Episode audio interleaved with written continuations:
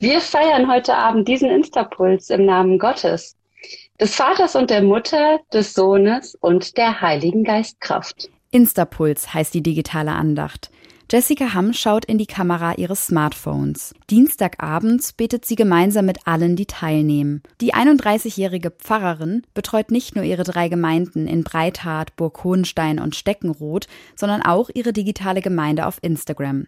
Über Posts zu alltäglichen Themen, aber auch zu theologischen Fragen kommt sie in Kontakt mit den Menschen häufig besser als sonntags im Gottesdienst. Wenn ich hier eine Predigt halte, dann kriege ich oft keine Reaktion darauf.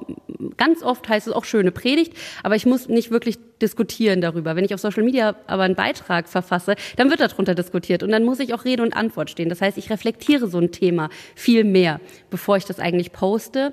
Und es ist ja auch viel länger auf Social Media als jetzt so eine Predigt im Gedächtnis der Menschen.